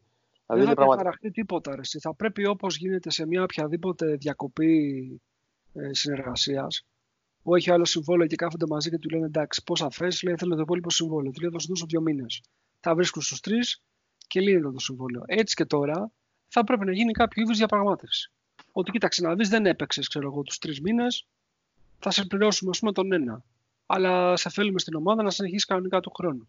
Ή μεταφέρουμε το, το ποσό του συμβολέου σου στην επόμενη χρονιά. Και υπογράφουν καινούργιο συμβόλαιο. Θα βρεθεί μια λύση εκεί πέρα.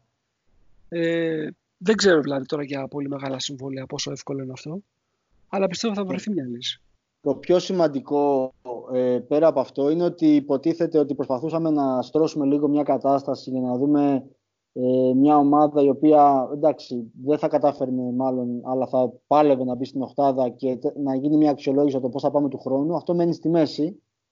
Ε, οπότε αγωνιστικά πάει πίσω όλο αυτό. Ε, τώρα από εκεί μετά για, το, για την Ευρωλίγκα, εγώ θεωρώ ότι το πιο πιθανό είναι να μην ε, να μην τελειώσει, αλλά θα μπορούσε κάποια στιγμή, αν πούμε ότι σε δύο μήνες μέσα Μαΐου δοθούν κάποιες ε, εγγυήσεις ότι όλα πάνε καλά κτλ. κτλ θα μπορούσε να γίνει ένα τρελό Final 8 ή Final 16 με σερή παιχνίδια δύο μέρες, ε, μονά παιχνίδια, μπαμ, μπαμ, μπαμ, μπαμ, μπαμ και βγαίνει ένας πρωταθλητής. Δηλαδή υπάρχει τρόπος να, να λυθεί αυτό, ένας μαραθώνιος τέτοιος, αλλά πραγματικά είναι, είναι αρκετά σήμαντο τι θα γίνει. Δεν ξέρω, θα γίνουν παύλες και αυτό είναι, είναι, είναι θέμα και όλων των πρωταθλημάτων. Το 2020 θα είναι μια μεγάλη παύλα παντού ή θα πάει με την ε, τρέχουσα βαθμολογία ή θα γίνει κάτι στο τέλος, δεν ξέρω. Γιατί το να έχεις ας πούμε πολλούς βαθμούς διαφορά ε, εντάξει, πες ότι λογικά θα έπαιρνε κάποιος ένα πρωτάθλημα. Αν έχεις όμως είσαι στο όριο ε, ή το πρωτάθλημα παίζεται τελικά με, με play-off brackets κτλ. Ε, δεν μπορείς να πεις ποιος θα ήταν πρωταθλητής. Μπορεί να χρειαστεί να βλέπουμε και να μας θυμίζει τη σημαντικότητα και τη σημασία όλου αυτού του, του κορονοϊού ε, για τα επόμενα χρόνια όσο θα, θα, θα έχουμε στοιχεία να μπει μια μεγάλη παύλα σε όλα τα πρωταθλήματα του 2020. Μα ναι, ρε, έτσι κι δεν μπορεί κανείς να πει ποιος είναι ο πρωταθλητής. Ειδικά στη Euroleague, ακόμα και τα playoff να έχεις κάνει, γιατί πάνε τέσσερις ομάδες σε ένα Final Four. Το Final Four, ας πούμε, το κάνεις. Και καλά τώρα, δεν ξέρω πώς μπορεί να γίνει ένα Final Four. Αλλά λέω, ας πούμε, τα δύο μάτια του Final Four, ημιτελικό και τελικό, μπορεί να τα κάνεις. Ε, να... Αλλά ποιος θα πάει σε την τετράδα; Δεν είναι δηλαδή. Ότι Εγώ έλεγα ε, ε, μία, ένα Final 16, ένα Final 8, σαν Final Four. Δηλαδή με μονούς αγώνες, μπαμ, μπαμ, μπαμ, ξεπετάγεσαι. Για να τελειώνει ας πούμε, σε μια εβδομάδα αυτό, αν κάποια στιγμή ξεμπερδέψουν. Την πατήσανε, φίλε. Άμα το κάνουν αυτό, θα το πάρουμε. Δεν υπάρχει περίπτωση. αυτό λέω. Κα, καταρχήν ήμασταν το μαύρο άλογο. Είχαμε αρχίσει να παίρνουμε τα πάνω μας, δηλαδή είχαμε τρομοκρατήσει τον κόσμο. Τέλος πάντων. Ναι, δεν, δεν νομίζω ότι θέλουν να πάρουν το δύο ρίσκο. Δηλαδή, φαντάσου τώρα, φα, νομίζω ότι έτσι όπως είναι η βαθμολογία παίζουμε με την Τζεσεκά. Έτσι δεν είναι. Ή κάνω λάθος. Δηλαδή, άμα... όπως είναι τώρα. Όπως είναι αυτή τη στιγμή. Δεν παίζουμε την Τζεσεκά. Άμα είναι Final 16. Ναι, κάτσε να το δω. Μισό λεπτό. Είναι πολύ σημαντικό θέμα αυτό. Θέλω την παρέμβαση και του πάνω. Τίποτα, παιδιά. Ε, αλλά είμαστε εντέκατοι. Είμαστε εντέκατοι. Άρα είναι παίζουμε... τετάρτη. Ναι, με αυτούς παίζουμε. Όχι, λάθος κάνω ρε. Περίμενε. Το ένα παίζει με το 16. Ναι, δεν παίζουμε με αυτούς. Το 4 παίζει με το 12. Θα παίζαμε με την Αρμάνη και εμείς θα παίζαμε με την Μακάμπη. Και με Σφερόπουλο. Δεν έχω πρόβλημα. Α, εύκολα, εύκολα. Εύκολα. Εύκολα. Εγώ δεν ξέρω ο Σφερόπουλος αν θέλει να μας παίξει σε ένα μάτσο. Βασικά δεν ξέρω κανείς αν θέλει να μας παίξει ένα μάτσο. Οπότε η πρόταση του Διονύση νομίζω δεν θα έχει πολύ μεγάλη αποδοχή. Δεν ξέρω. Το, το κυριότερο που δεν λέτε είναι ότι τελικά Έτσι, αν η χρονιά... Πες ότι δικαιώθηκες, πες το. Αυτό, ότι τελικά, αυτό, αυτό, θέλω να πω, αυτό θέλω να πω ναι. Ότι τελικά αν αυτή η χρονιά δεν ολοκληρωθεί ποτέ, ε, που λογικά αυτό θα γίνει, δεν θα καταγραφεί ποτέ ως αποτυχημένη χρονιά ε, στα, ε, στην ιστορία του συλλόγου. Έτσι, καμία μαύρη κοιλίδα ποτέ δεν θα γραφτεί πουθενά για καμία ε, αποτυχημένη χρονιά θα κρυθούν επιτυχημένοι οι Αγγελόπουλοι για την απόφαση που πήρανε γιατί πουθενά δεν θα στοιχήσει τελικά αυτό. Ε, ούτε στην εσωστρέφεια μας βάλαν ούτε τίποτα. Θα είναι μια χρονιά σαν να πέρασε και να μην έγινε. Παιδιά, πάντως, επειδή πάλι επικεντρωνόμαστε στο εγώ μας και στον εαυτό μας, πρέπει να ασχοληθούμε λίγο και να δούμε την επόμενη μέρα όλης αυτής της κατάστασης που επηρεάζει τους πάντες γύρω μας. Α κοιτάξουμε δίπλα. Κοίταξε, ο Παναθηναϊκός χτες είχε προπονητή τον Πιτίνο, σήμερα δεν τον έχει. Έρωτα ε, στα χρόνια του κορονοϊού. Πάνω. Πρόβλημα. Πρόβλημα. Ξέρουμε γιατί θα, ε, εμένα δεν εντάξει ο Παναθηναϊκός δεν με ενδιαφέρει. Τέλος πάντων ε, μπορεί και λίγο να... Όχι, λίγο, συμπόνια, λίγο συμπόνια ρε. Λίγο συμπόνια ότι οι άνθρωποι το πλάνο για το, για το επόμενο 1,5 έτος που είχαν ε, σχεδιάσει και είχαν υπολογίσει, τελικά θα μείνει στη μέση. Θα μείνει στην εθνική όμως; Δεν ξέρω. Δε, προφανώς, αφού είναι πρώτα απ' όλα ήταν ομοσπονδιακός. Μεγάλο κεφάλαιο ένας Hall of Famer να παραμείνει στην εθνική μας. Αλλά σε ποια εθνική, αφού δεν θα γίνουν ούτε Ολυμπιακή, ούτε προολυμπιακά, ούτε τίποτα. και το συμβόλαιο το... που υπέγραψε με τα 0 δολάρια. Αυτό; Ε, εντάξει, Πώς- 0 πώς θα δολάρια. σπάσει; 0 δολάρια είναι αυτά, μωρέ, εντάξει. Ε, κύριος είναι, κύριος. Θα το αφήσει, θα είναι μια ανοιχτή επιταγή για το μέλλον. Για όποτε ξαναξεκινήσουν να είναι η αγωνιστική δράση. Ναι. Εγώ δεν καταλαβαίνω για ποιο λόγο να, ο Πιτίνο επιλέγει να, να φύγει από τον Παναθηναϊκό. Είχα την αίσθηση ότι ήταν ευχαριστημένος από Γίνεται. όσα βρήκε εκεί πέρα. Λόγω, Καταρ- κορονοϊ... λόγω κορονοϊού, κορονοϊού, εγώ πιστεύω. Φεύγει και πιάνει από το καλοκαίρι. Μέχρι το καλοκαίρι, άμα ξεκι- ξαναξεκινήσει η Ευρωλίγκα, θα είναι προπονητής. Ναι, δεν ξέρω. Πάντως ε, δεν, δεν, δεν το λες και μια Όχι, φυσιολογική κατάσταση αυτή γενικότερα. έτσι. Το, το, το, Θα μας, θα μας πλύνει τώρα ο Ναβάχο. Θα βάλει τις, ε, τις, Λίγο τις, γα- νεράκι. ρε. τις, τις γαρίδες θα, θα βάλει τώρα να τις ψήσει. Έφτιαξα γαρίδες από τον φίλο το Φίλμαν. Ε, έχω κάνει τον μπίσκου μου, θα φτιάξω αύριο γαριδομακαρονάδα. Εντάξει. Κάνε Φίλε, για, αυτό. μα, για Master Chef είσαι εσύ τώρα, αλλά τέλος πάντων. Θα είναι σαν να κλέβεις εκκλησία. Αλλά μην λέμε Γι' κακές αυτό, λέξεις. ε, γι' αυτό δεν πάω, γι' αυτό δεν πάω. να σχολιάσουμε ότι το, το πρωτάθλημα μπάσκετ στην Τουρκία συνεχίζεται. Το θεωρώ απαράδεκτο. Είναι βέβαια στο Ναι. γενικότερο το πώς γίνεται όλη αυτή η κατάσταση υπό τον Ερντογάν. Ε, Όπως επίσης νομίζω, δεν ξέρω αν το πήραν πίσω τελικά, ε, συνεχίζεται κανονικά και η Premier League. Ε, Πάλι- έχουν, συνάντη, έχουν συνάντηση. Βράζει το τσάι, έχουν συνάντηση τη Δευτέρα, λέει. Α, βράζει το τσάι. Οκ. Εγώ πάντως πιστεύω ότι όπως είπε και ο Πάνος νωρίτερα, επειδή δεν θα τελειώσει τα πρωταθλήματα, άρα έχει δικαιωθεί, κατά τον ίδιο τρόπο δεν θα πάρει πρωτάθλημα και η Λίβερπουλ και θα σας δουλεύω μέχρι τη Δευτέρα παρουσία. Ναι, ρε δηλαδή φίλε. μας έχετε, μας έχετε πρήξει όλο το χρόνο η Ποιος; Λίβερπουλ και έτσι και η Λίβερπουλ αλλιώς. Ε, θα Ένα, το πάρουμε. ένα, θα, θα, ένα, θα, μας το ένα, δώσουμε. θα, ένα, θα, θα σας το δώσουμε από λύπηση. Δεν, μπο, δεν σας μπορούμε άλλο. Δεν σας μπορούμε άλλο. Δηλαδή, μόνο και Ε. μόνο την ιδέα ότι δεν θα το πάρετε, έχω καταστραγωρηθεί. Πάρα πολύ. Η μεγαλύτερη Και- ομάδα του πλανήτη. Δε, καμιά δεκαριά του όλο τον χρόνο έχω κάνει για τη Liverpool. Δηλαδή έτσι και το παίρναμε, θα με είχατε βρεθεί, θα με κάνετε όλοι και στο mute. Ούτε, ούτε ο Αταμάναρος, έτσι, που πήγαινε Άλλη, καρφωτό για να... άλλη αδικία από εκεί. Άλλη αδικία αυτή. Όχι. Δηλαδή, πραγματικά, ε, Αταμάν και Λάρκιν φέτος, άμα πάνε όλα στον κουβά, ό,τι, Παιδιά. ό,τι, ό,τι σαραντάρα έβαλε ο Λάρκιν να πάει στον κουβά, Επειδή αύριο θα το έχω έτοιμο το κείμενο που μου είχε αναθέσει ο Νίκος, ο Αταμάναρος είχε κάνει ομαδάρα, δεν- ρε φίλε. Δεν κάνεις spoiler τώρα. Έλα. Όχι, απλά λέω αυτό, ότι ο Αταμάναρος είχε κάνει ομαδάρα. Ομαδάρα, πραγματικά. Θα το έπαιρνε Έχει- λογικά, θα το έπαιρνε, πιστεύεις, αν Ε, δεν, συνεχιζόταν. δεν ξέρω αν θα το έπαιρνε, αλλά έχει κάνει ομαδάρα. Τι, δεν έχει Ένα- σημασία τώρα. Τραυματισμός κάτι, αλλά είναι η, η καλύτερη ομάδα. Δηλαδή έχει, ξέρει ακριβώς τι χρειάζεται το σημερινό μπάσκετ και το, το, το, το αυριανό. Έχει βρει τους παίχτε που πρέπει, έχει τα πάντα. Βέβαια και το cheat Λάρκιν. Έτσι, δηλαδή η ίδια ομάδα ε, με έναν πολύ καλό γκάρτ, αλλά όχι τον φτηνό Λάρκιν που τρομοκρατεί, δεν θα ήταν τόσο δυνατή. Παρ' όλα αυτά θα ήταν ε, η καλύτερη ομάδα της Ευρώπη. Με τον Λάρκιν γίνεται όμως αδιαφιλονίκητο φαβορή. Ε, Διονύση, επειδή τους είδα και σε ματς που δεν είχαν τον Λάρκιν, ε, έχει κάνει τρομερή δουλειά, ρε. Ναι, Έχει όντως, κάνει όντως. τρομερή δουλειά. εξακολουθούσε να είναι η καλύτερη ομάδα της Ευρωλίγα, είπα. Απλά δεν θα ήταν αυτό το πράγμα το αδιαφιλονίκητο που βλέπουμε τώρα, κατά τη γνώμη μου. Αδιαφιλονίκητο δεν ξέρω αν είναι, αλλά είναι μαζί με τη Real οι καλύτερες ομάδες με πολύ μεγάλη διαφορά. Διαφορετικού λόγους μπορεί να την κοιτάξουν στα μάτια. Όλοι οι υπόλοιποι δεν τους βλέπει καν. Ναι, δεν, τους- δεν, δεν, μπορεί. Δεν μπορούν οι υπόλοιποι. Άντε και Πραγματικά άμα, δεν μπορούν. αν, αν, ο- αν αφήσουν να τους παίξει κάποιο σφαιρό. Καλά και εμείς βεβαίως που ποτέ δεν ξέρεις τι κάνουμε, αλλά. Χαχαχά.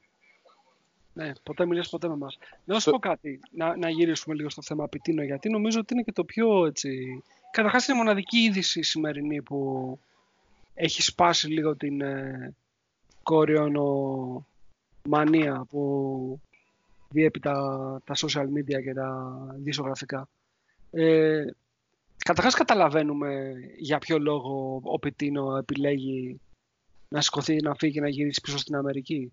Είναι, Ενώ- δηλαδή, είναι, είναι, είναι, είναι ζήτημα ότι δεν, ε, δεν, δεν νιώθει ότι το, το περιβάλλον το, του δίνει τη- τις προϋποθέσεις που θα ήθελε για να εργαστεί. Είναι κάποιο πρόβλημα που έχει δημιουργηθεί με τη διοίκηση; Είναι ότι εντάξει, προφανώς μια κολεγιακή δουλειά σημαίνει 6 με 10 χρόνια.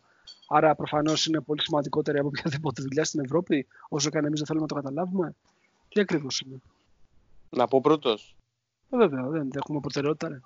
Λοιπόν, να, να απαντήσω δεικτικά ή ρεαλιστικά, ή και τα δυο. Δεν θα σου πω πώς να απαντήσεις, εσύ κρίνεις. Όπως λοιπόν, νομίζεις εσύ. Αν, αν, αν, απαντήσω δεικτικά, θα πω ότι ενδεχομένως να εξαντλήθηκαν τα αξιοθέατα στην Ελλάδα τα οποία είχε να δει. Γιατί γενικά είχε, είχε μια τάση να, να γυρίσει και καλά έκανε ο άνθρωπος γιατί μας προ, μας, ε, μας προέβαλε και στο εξωτερικό. Σαν καθαρά ρεαλιστική ε, γνώμη θα πω ότι ε, αυτή η κατάσταση ε, της διακοπής δηλαδή ίσως ήταν ε, και, και μια ευλογία που για, τους, και για τις δύο πλευρές ευνόησε δηλαδή αυτή η συγκυρία ε, τις δύο πλευρές ώστε να έρθει ένα βελούδινο παύλα αόρατο διαζύγιο το οποίο θα έκανε πιο πολύ κρότο αν συνέβαινε υπό φυσιολογικές συνθήκες.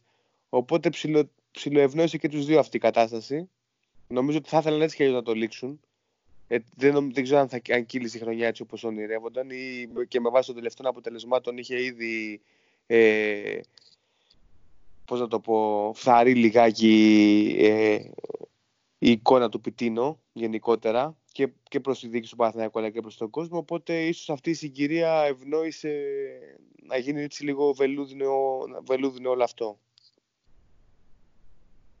Ναι, αλλά δεν, ε, δεν λες ε, από πού πιστεύεις ότι έχει ποια είναι η αφορμή της ε, διακοπής της συνεργασίας; Είπα η αφορμή. Εκτίμηση. Εκτίμηση, εκτίμηση είναι ναι, ότι έχει ξεθοριάσει λιγάκι η, η εκτίμηση αυτή και αυτή η θεοποίηση που υπήρχε.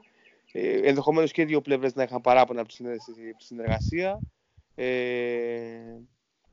και, και ως προς τα ζητούμενα και ως προς τα απαιτούμενα ένθεν κακήθεν.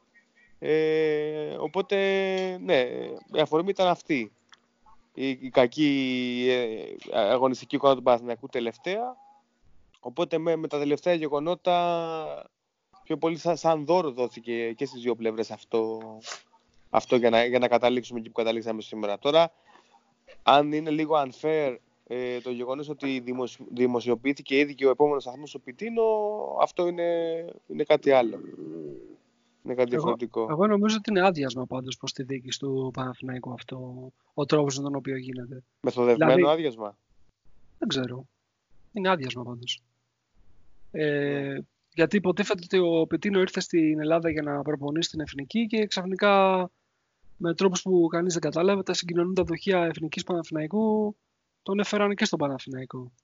Ε, και ξαφνικά ο, ο πρόεδρος του Παναθηναϊκού τον έφερε σαν ε, βαρύ τιμοτρόπαιο ας πούμε, στο, στο τιμόνι της ομάδας του, διώχνοντας το Ghost Πετουλάκη. Δεν ξέρω, εγώ θα ένιωθα ότι εντάξει, ξέρω εγώ, δηλαδή λίγο πολύ του δόθηκε μια ευκαιρία του, του, του coach Πετίνο να, να δείξει το πόσο μεγάλο όνομα είναι στα ευρωπαϊκά γήπεδα. Και τώρα αυτός μοιάζει να μην ε, αναγνωρίζει έτσι, την, ε, την ευκαιρία που του δόθηκε και να την κάνει με μικρά μικρά παιδηματάκια. Ίσως κάτι τον έχει ενοχλήσει, δεν ξέρω. Ίσως να είναι ο, ο τρόπος διοίκησης του Παναθηναϊκού. Ίσως να είναι το γεγονός ότι νόμιζε ότι θα μπορέσει να διακριθεί εδώ πέρα ευκολότερα από ότι τελικά είναι η πραγματικότητα. σω του λείπει η πατρίδα του. ίσως το κολεγιακό μπάσκετ του ταιριάζει πολύ καλύτερα. Δεν ξέρω. Πάντως είναι άδειασμα. Εγώ έτσι το, έτσι το διαβάζω. Και πιο πολύ σκέφτομαι κάτι φίλους Παναθηναϊκούς που είχαν στερήξει πάρα πολύ απάνω στον, ε, στον coach Πιτινό ότι θα ήταν ο στυλοβάτης και θα ήταν η, η βάση της ε, ε, επαναδημιουργίας του, του Παναθηναϊκού και να τον φέρει ας πούμε και πάλι στα, σε ένα Final Four και ότι πλέον αυτός ο άνθρωπος, εντάξει, λίγο πολύ τους κρέμασε και αυτούς. Εντάξει, δεν νομίζω ότι. Δηλαδή στον αθλητισμό θέλει λίγο πιο, όταν είσαι μεγάλο νήμα, θέλει λίγο τάκτ για το πώς διαχειρίζεσαι τις ε, αποφάσεις σου και τον τρόπο με τον οποίο ε, επιλέγεις ε, το πώς θα μετακινηθείς. Θα μπορούσε να το κάνει πιο κόμψα. Αυτό λέω. Δεν ξέρω. Πάνω τι λες εσύ γι' αυτό; Πάνω. Ναι, έλα, ε, ε, τώρα κατάλαβα τι μιλάει σε μένα. Ε, εγώ είχα πει την άποψή μου για τον coach Πιτινό, ο οποίος αναμφισβήτητα είναι ένα τεράστιο όνομα και έχει γράψει ιστορία στο μπάσκετ γενικά. Θεωρώ όμως ότι χωρίζει χάος το κολεγιακό μπάσκετ και τη δομή του και τον τρόπο λειτουργίας του και το ρόλο του προπονητή εκεί με το επαγγελματικό μπάσκετ, το ευρωπαϊκό αλλά και το αμερικάνικο. Ε, στο δικό μου μυαλό, όπως απέτυχε στο επαγγελματικό αμερικάνικο μπάσκετ με τον ίδιο τρόπο αποτυχάνει και στην Ευρώπη. Ε, είναι ένας πανίξυπνος άνθρωπος ο οποίος κατάλαβε ότι δεν μπορεί να πάει πολύ παραπάνω το Παναθηναϊκό και απλά θα φθάρει. Ε, προφανώς ήρθε και βρήκε μια τελείως διαφορετική κατάσταση από αυτή που περίμενε σε, σαν επίπεδο στην ε, Ευρωλίγκα και προπονητικά και ε, ομαδικά και απλά φεύγει κάνοντας το, το ιδανικότερο για τον ίδιο damage control. Δεν είναι τίποτα περίεργο για μένα εδώ. Εδώ τον θεοποιήσαμε για κάποιο λόγο. Όχι για κάποιο λόγο, υπάρχει συγκεκριμένος λόγος. Ο Παναθηναϊκός γιγαντώθηκε και δημιούργησε τη γενιά οπαδών του ε, προσωποποιώντας την επιτυχία σε ένα τεράστιο βαθμό ε, σε ένα σπουδαίο προπονητή και από τότε είναι στην αναζήτηση του Holy Grail ε, ε, προπονητή που θα ταυτιστούν πάλι. Δηλαδή, όπως εμείς ψάχνουμε να ταυτιστούμε με ένα τεράστιο παίχτη, είναι αυτό το κουσούρι του Ολυμπιακού σε οποιοδήποτε άθλημα, έτσι και αυτοί ψάχνουν να βρουν ένα μεγάλο προπονητή που σαν άλλος Μωυσής θα τους οδηγήσει στη γη της επαγγελίας, που είναι ένα Final Four. Ε, ούμιν και μία ακόμα ευρωπαϊκή κούπα. Ε, ο coach Πιτίνο στο μυαλό τους και έτσι όπως είχε παρουσιαστεί θεωρούσαν ότι έχει όλα τα προσόντα να αποτελέσει αυτή τη μεγάλη προσωπικότητα. Ε, τελικά όχι, θα συνεχίσει ο Παναθηναϊκός να ψάχνει τον επόμενο. Υπάρχουν, υπάρχουν κάποια ονόματα που, μεγάλων προπονητών που είναι διαθέσιμα στην αγορά. Αν μάλιστα ε, επιβεβαιωθεί και η αποχώρηση του Μπράντοβης από τη Φενέρμπαχτσε. Αλλά δεν ξέρω αυτός ο Παναθηναϊκός έτσι με τα, με τα όσα έτσι φέρει η άβρα της, διοικητικής, της διοικητικής του ας πούμε έτσι, διαχείρισης αν είναι ένα μαγαζί το οποίο μπορεί να προσελκύσει έτσι ένα όνομα σαν τον ε, Ομπράντοβιτς ή αντίστοιχο μέγεθος σαν τον Ομπράντοβιτς, δεν ξέρω. Το οποίο είναι το ένα ίδιο πρόβλημα που έχουμε και εμείς, έτσι, δηλαδή μην κοροϊδευόμαστε. Ο λόγος που πανηγυρίζουμε για την επιστροφή του Μπαρτζόκα είναι ότι μετά από όλα αυτά τα καραγκιουζιλίκια τα οποία έχουμε περάσει εδώ και 1,5 χρόνο, ε, εντάξει, είναι πάρα πολύ δύσκολο να προσελκύσεις ένα σοβαρό προπονητή. Έτσι δεν είναι. Υψηλό budget δεν έχεις. Εγώ ε, ρόστερ, ρόστερ με υψηλή ποιότητα δεν έχεις. Μια οργάνωση η οποία να σου δίνει μια προοπτική δεν μπορεί να τη διασφαλίσεις κανένας. Ειδικά όταν έχουμε ε, και το επιβεβαιωμένο πλέον ε, ε, ζήτημα της ποινής για το financial fair play. Ποιος αρχόταν, δηλαδή το τι ήρθε ο Μπαρτζόκας δεν ξέρω. Είναι δηλαδή πολύ, πολύ μεγάλη υπόθεση για τον Ολυμπιακό. Για αυτόν τον Ολυμπιακό τέλος πάντων. Αυτό. Ναι, εντάξει, ο Παναθηναϊκός πρέπει να αλλάξει πολλά στην κοσμοθεωρία του σαν οργανισμός. Ε, δεν είναι, δεν έχει καμία σχέση ο Παναθηναϊκός του της εποχής ε, Δημήτρη Γιανακόπουλου με τον Παναθηναϊκό της προηγούμενης. Σε όλους τους τομείς. Καμία. Ε, δεν νομίζω ότι πρέπει να στραφεί στον coach Πιτίνο. Ίσως να πρέπει και αυτός να ακολουθήσει όπως έχει κάνει σε πολλά άλλα πράγματα, είτε το παραδέχονται είτε όχι, το δρόμο που έδειξαν οι Αγγελόπουλοι, να δημιουργήσει τον επόμενο μεγάλο προπονητή. Δεν ξέρω, λέω. Να βάλει το βόβο, δηλαδή. Ναι. Είναι κακή ιδέα. Εντάξει, εγώ δεν πιστεύω τώρα ότι με καλό όνομα ή σπουδαίο όνομα ευρωπαϊκό θα, θα πάει στο Παθηναϊκό. Το λέω ξεκάθαρα. Δηλαδή δεν δίνω καμία τύχη στον ε, Ζώτς να επιστρέψει. Καμία. Εντάξει, εκτός από το Ζώτς είναι ελεύθερος ο Περάσοβιτς. Ε, Νίκο, είπαμε για μεγάλα ονόματα. Μιλάμε για ονόματα που έχουν ε, εμπειρία EuroLeague, ρε παιδί μου. Είναι ο Πασκουάλ, ο οποίο. Εντάξει, ο Πασκουάλ πέρασε και δεν έφυγε. Τον βγάλαμε λίγο για αυτόν. Αν και ο Πασκουάλ είναι στη Ζενή τώρα, έτσι δεν είναι. Οπότε δεν είναι ελεύθερος. Πάντως είναι, είναι, είναι σοκαριστικό ότι πέρσι ο Παναθηναϊκός είχε αντίθετη καμπύλη γιατί την ομάδα στην αρχή δεν είχε δουλέψει ο Πασκουάλ. Λέω ναι. από τώρα. Ναι. Δηλαδή Κάτι, κάπου θα παίξει ρόλο και αυτό. Δεν ξέρω. Ναι. Κάπου θα παίξει ρόλο. Πέρυσι είχαν προπονητή Πασχουάλ και μετά ήρθε ο Πιτίνο και έδωσε την έκρηξη και όλα αυτά. Φέτος που ήρθε και νωρίτερα ο Πιτίνο και που το καλοκαίρι όλα τα δημοσιεύματα έλεγαν πρόταση Πιτίνο, Πιτίνο Σκιώδης, General Manager, ε, επιλογές, συμβουλεύεται, μιλάει με τον πρόεδρο, φέρνει παίχτες. Ήρθε και νωρίτερα και έχουμε την εικόνα που έχουμε. Δεν ξέρω, λέω και το παραθέτω και αυτό σαν δεδομένο. Ναι, εντάξει, και εγώ δεν μπορώ να πιστέψω ότι ο π.χ. ο Φρεντέτ ήταν ε, επιλογή Πίτινου. Δεν, ε, δεν μπορώ να το... Δεν είναι παίκτης Πίτινου. Αλλά εντάξει, αυτά τα αφήνω για σένα να τα λες που είσαι και, ε, πώς το λένε, με- πολύ κοντά με τους φίλους του Παναθηναϊκούς ε, και τα λέτε εκεί πέρα με μηνύματα. Εντάξει, υπάρχει μια αλληλοεκτίμηση. Το ξέρω, το ξέρω. Γι' αυτό σε βάζω να τα λες εσύ. Γι' αυτό.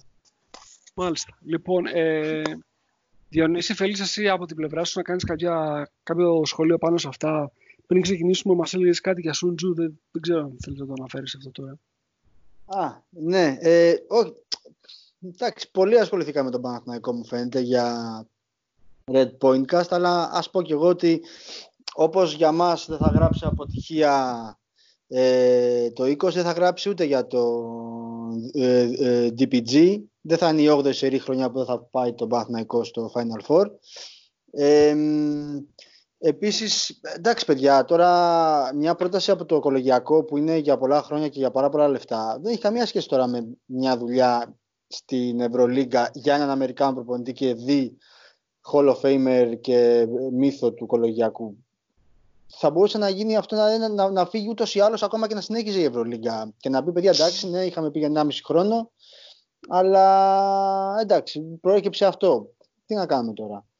Ε, δεν νομίζω ότι υπήρχε πρόβλημα με την διοίκηση του Παναθηναϊκού γιατί ε, θεωρώ ότι ε, από ό,τι έχω καταλάβει ο τρόπος σκέψης και η, ο, η ψυχολογία, η ψυχοσύνθεση του, του Πιτίνο ταιριάζει με, με αυτή του, του DPG είναι αρκετά παρόμοιοι σε κάποια πράγματα οπότε νομίζω ότι θα είχαν καλή σχέση.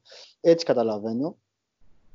Ε, τώρα από εκεί και μετά ε, για τον, για τον ε, πάγκο του Παναθηναϊκού επειδή είναι αρκετά επεμβατικός ο πρόεδρος ή τέλος πάντων εξέχουν φίλαθλος ή μεγαλομέτωχος δεν ξέρω τι είναι ακριβώς ε, ο DPG στον Παναθηναϊκό είναι αρκετά παρεμβατικός ε, μόνο με θαύμα θα μπορούσε να έρθει κάποιος δηλαδή λογικά ένας, ένας ε, Σάρας ε, για να ξυπνήσω λίγο τον πάνω ή ένας ε, Ζώτς θα ήθελα να απόλυτη ελευθερία κινήσεων και ας μην ήταν και τεράστιο το budget ενδεχομένως. Αυτό δεν μπορεί να το δώσει ο DPG νομίζω ε, και το ίδιο πρόβλημα νομίζω ότι ως έναν βαθμό έχουν και οι Αγγελόπουλοι, ήταν και αυτοί κάπως παρεμβατικοί. Ε, ευτυχώς εμείς έχουμε τον, τον Μπαρτζόκα. Ε, βέβαια σε καλύτερο επίπεδο οι Αγγελόπουλοι στο θέμα παρέμβασης στην ομάδα δεν ήταν σαν το DPG. Ε, ε, ναι, αυτό που έλεγα για τους Αγγελόπουλους σε σχέση με το, με το μέχρι τέλους και τα λοιπά, επειδή ε, ο, ο Δημήτρης Γιανακόπουλος αυτή τη στιγμή αποφεύγει μια πανταγώδη αποτυχία, δηλαδή να, να κατάφερνε μετά από τις μεγαλειώδεις κινήσεις του να έμεινε ο Παναθηναϊκός μετά από πάρα πολλά χρόνια εκτός Final 8, εκτός από, το, από, από την οκτάδα, γιατί τέτοιο, τέτοιο ρυθμό είχε, με, ξέρω, είχε κάτι σαν 6 είτε στα τελευταία 7 μάτς ή 5 είτε στα τελευταία 6 μάτς, δηλαδή με αυτό το ρυθμό έμενε έξω ο Παναθηναϊκός παρόλο που είχε ένα, ένα παξιλαράκι 2-3 νικών από την ένατη θέση. Ε, αποφεύγει αυτό το, το, την αποτυχία.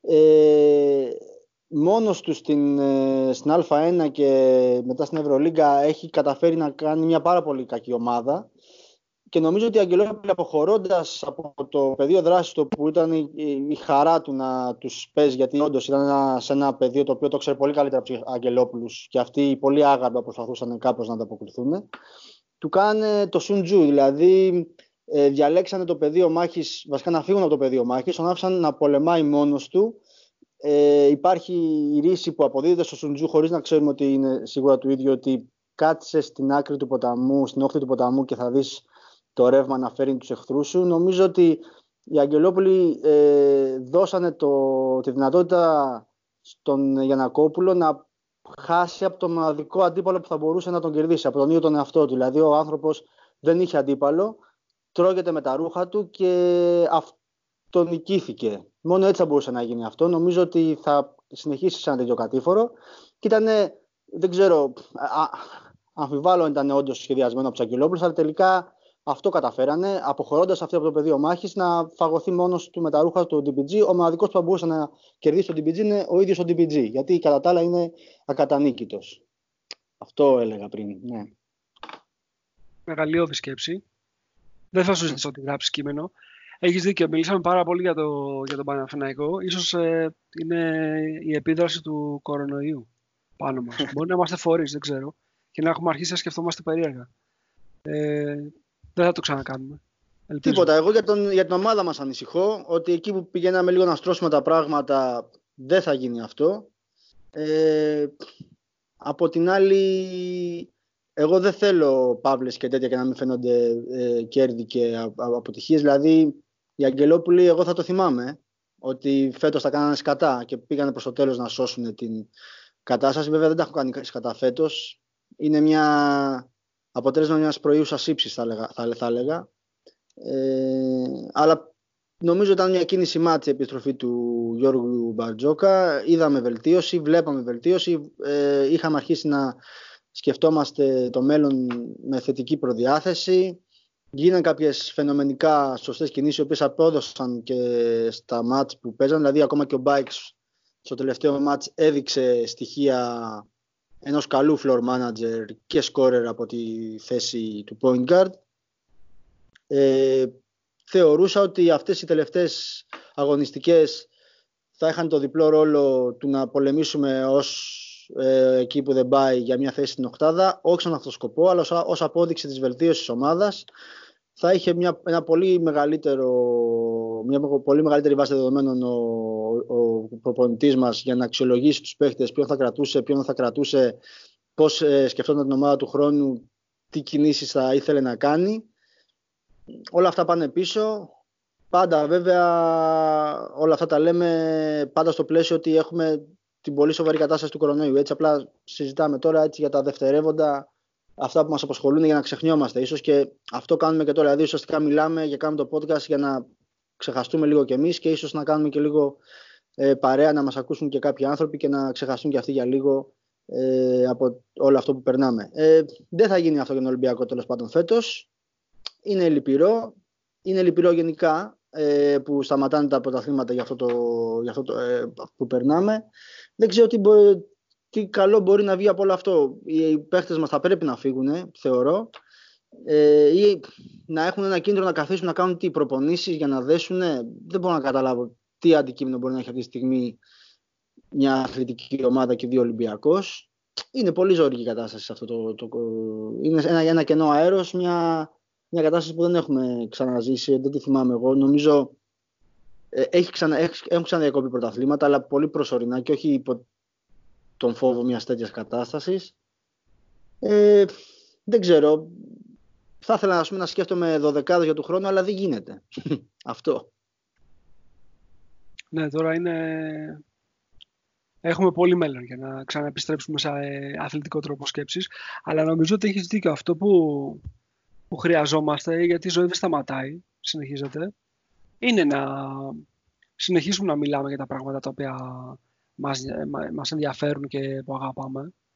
Ε, μπορούμε να γράψουμε κάποια κείμενα ε, γύρω από το παιχνίδι, μπορούμε να κάνουμε κάποια, κάποιες αναδρομές με τον τρόπο που τις έχουμε σκεφτεί τόσο καιρό σε ό,τι αφορά το, το μπασκετικό Ολυμπιακό και ίσως να έχουμε κάποιες εκπλήξεις ε, σε αυτό το κομμάτι τις επόμενες μέρες. Ε, η πραγματικότητα είναι αυτή που είναι και εμείς είμαστε στην κατάσταση που βρισκόμαστε ως ανθρωπότητα, ως ε, κοινωνία, ως ε, οντότητες, θα πρέπει να κάνουμε αυτά τα οποία πρέπει να κάνουμε και να αντιμετωπίσουμε την κατάσταση όπως έρχεται. Δεν υπάρχει κάτι διαφορετικό, δεν μπορούμε να παραιτηθούμε, ούτε μπορούμε να περιμένουμε ότι κάποιο αόρατο χέρι θα έρθει και θα διορθώσει τα πράγματα με ένα μαγικό τρόπο. Ε, ειδικά όταν μιλάμε για έναν ιό, τον οποίο καλά-καλά δεν τον καταλαβαίνουν οι επιστήμονες ακόμα. Ε, με ποιο τρόπο θα πρέπει να τον αντιμετωπίσουν. Ε, αυτό που που σίγουρα θα γίνει τις επόμενες μέρες θα είναι μια σειρά από κείμενα γύρω από το παιχνίδι, γύρω από τις ομάδες όπως αυτές είχαν παρουσιαστεί μέχρι και τη διακοπή του πρωταθλήματος. Ο, ο Πάνος βιάστηκε και έδωσε έτσι λίγο ένα, ένα spoiler από το τι πρόκειται να, να ακολουθήσει. Ε, έχουμε ένα ωραίο, πάρα πολύ ωραίο κείμενο από το Μανώλη, από το Μανώλη που θα, θα, το δημοσιεύσουμε αυτό αύριο την Κυριακή, ε, που ο Μανώλης έχει αφοσιωθεί στο πρωτάθλημα της, ε, το δυτικό πρωτάθλημα και έχει βγάλει έτσι πάλι δύο-τρεις παίχτες οι οποίοι θα μπορούσαν να μπουν στην, ε, στη shortlist του, ε, του coach Μπαρτζόκα για την επόμενη περίοδο με πολύ καλή ποιοτική δουλειά, με αρκετά στατιστικά, με βίντεο, με αυτά που κάνει ο Μανώλης και δίνουν έτσι πολύ, πολύ, πολύ ενδιαφέρουσα έτσι, οπτική γύρω από τους παίχτες και πολύ υλικό για να μελετήσει κάποιος και να περάσει την ώρα του. Και σίγουρα θα έχουμε και κάποια κείμενα τα οποία θα είναι διαφορετικά. Ε, πάντοτε γύρω από τον Ολυμπιακό και τον μπάσκετ, αλλά θα είναι λίγο διαφορετικά από αυτά που έχετε συνηθίσει.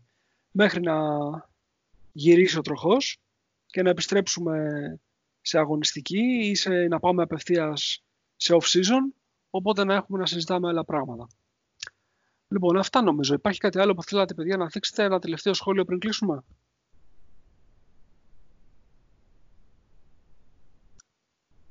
Μιλάτε, ρε.